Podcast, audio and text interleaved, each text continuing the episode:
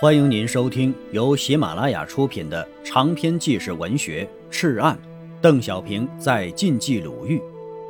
作者李春雷、李亮，演播北海听云。第六章，太行山根基。第八节，煤油、食盐、棉花、布匹、西药、火柴等等，原来都来自四周的城市和农村，现在呀，全被日军封锁了，怎么办呢？虽然刘邓提出白天多干事，晚上少点灯的号召，但灯总是要点的，没有煤油，点什么呢？一般的是用蓖麻油，但蓖麻油很贵重的，谁舍得点呢？所以呀，夜晚照明大多是点篝火或者松明子，再就是把白白的蓖麻仁串起来，这就有些类似蜡烛了。这些时候啊，谁也不会浪费光明。后来呀、啊，不知谁发现，山上柏枝可以熬油，把柏枝截成尺长，劈成片儿，竖放在大锅里，从上面点燃，再用石板和麻布捂住，让其发闷发热。大锅下面捅一个小孔，放上盆罐，油啊自然就流下来了。黑亮亮的，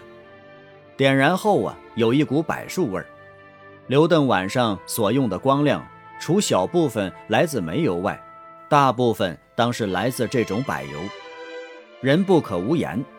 找白色的盐碱地，或从崖头堰边弄来许多盐土，按柴灰 百分之四十 和盐土 百分之六十 的比例，把二者混合起来，用水过滤，再将滤水倒入铁锅。加温后啊，水中含有硝和盐的两种成分便逐渐分离，经去火冷却，硝至上漂，盐至下沉，最后啊，除去硝质，取出盐质，再经过过滤，便制成了咸盐。但这样制盐太费力了，而且所取的盐也太少，所以啊，最好的办法还是少吃盐或者不吃盐。这山里的人呢，的确是好多家庭经常不吃盐的，有盐的家庭是颇受羡慕的。村民们在相互讨论的时候经常说呀，哎，咱和人家没法比呀，人家的碗里是有盐的。八路军机关干部经常分散下乡，临行的时候可以申请每日三千盐，折叠在纸里，插到帽子上。到农家吃派饭的时候，山民家里是不吃盐的，本想把盐偷偷放进自己的碗里，但看到山民可怜呢，也就把盐撒进了大锅里，大家同咸。封锁以后啊，火柴奇缺，太行山人普遍又拿出了祖先的火镰火石，这是最原始的取火工具了。让铁匠打造一柄弯月式的火镰，从山上寻一块含铁量较大的石头，两相碰撞溅出火星，用特别细软的干草啊，把火星引起，用嘴轻轻的一吹，引燃，这就是火种了。往往从击打火镰到燃烧起第一簇火，需要几分钟的时间。如果火镰或者火石老化，则耗时更多。所以呀、啊，不少驻村部队和村民们约定，一家有火，全村引燃。每到做饭的时候啊，乡村的石板街道上到处跑动着来回引火的人们。封锁造成了封闭，封闭反而又造成了商机。根据地与敌占区物品互缺，价格猛涨，价差巨大，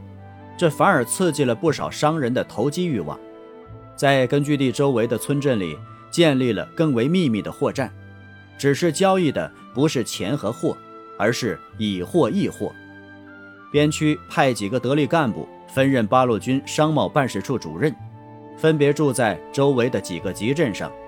与各方商人秘密联系，从武安、益阳、山西鹿城、河南安阳等敌占区或边沿区贩运粮食、棉花、布匹、咸盐、药品、香烟、煤油、梨华、盐料等等，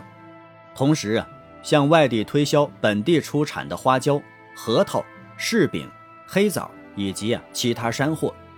双方商量好数量之后，约定交易地点，交易地点呢，一般是在封锁线附近，时间呢，一般在黎明时分。双方挥动火光，或装几声鸡叫，确定暗号后啊，八路军架好机枪，骡子蹄上捆上棉布，车轴上抹上蓖麻油，头上去掉白毛巾，光着脚快快交换。最主要的是棉花，没有棉花呀，就没有布匹，就没有军衣，就无一越冬。太行深山区啊，由于地高天寒，不适合种植棉花，没有棉花自然就没有纺织啊。原来呀、啊，此地山民多用山货换取东部平原的成品土布，可现在呀、啊，棉花全让日军封死了，必须搞到棉花。除组织地下商人秘密贩运外呀、啊，政府组织小商小贩到东部平原，利用晚上，利用亲戚朋友关系，翻山越岭，走家串户，用自己的山货小米和面换取棉花。夜间的村街里流传着这样一首小曲儿：有花卖给根据地，莫让鬼子白抢去。有花卖给根据地，既有功来又有利。种花流了血和汗，西边换来米和面。大批棉花纷纷往山道上跑去，但是、啊、有了棉花却没有纺织技术。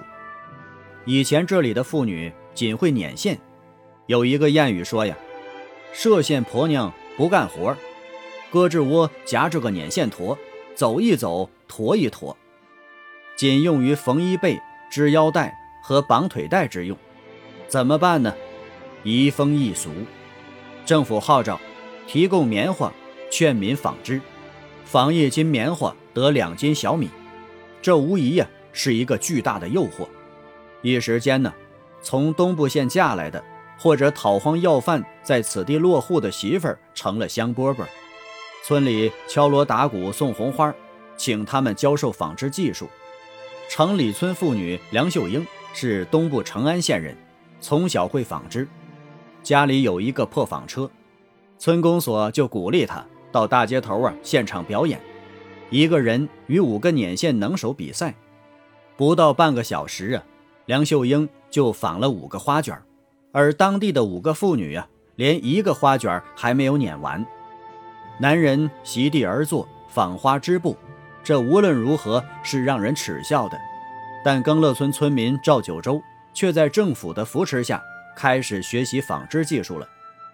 赵心灵手巧，学会后又教会全家。不长时间呢，他家纺织挣的小米除自家食用外，还买了五亩地。霎时间呢，赵九州成了边区的名人，大姑娘、小媳妇儿、老太太们都摇起了纺车，风潮大起，风气大变。不长时间呢，纺妇满太行，人人变成了纺织能手。开始一天只能纺二三两棉花，不长时间呢就能纺五六两，两个月后就能纺一斤了。一九四三年的冬天呢，虽然是大雪封山，天寒地冻，但太行山里的农村却格外有生气，不论白天黑夜，时时处处都能听到嗡嗡的纺花声，一缕缕银线从纺妇们的手中抽出，盏盏昏暗的油灯映照出太行山妇女顽韧的身影。纺织工具少，人歇机不歇，长夜线不断，一灯如豆熬长夜。这纺织高手啊，不用点灯，只需要一炷香头，嗡嗡纺车声响彻太行山。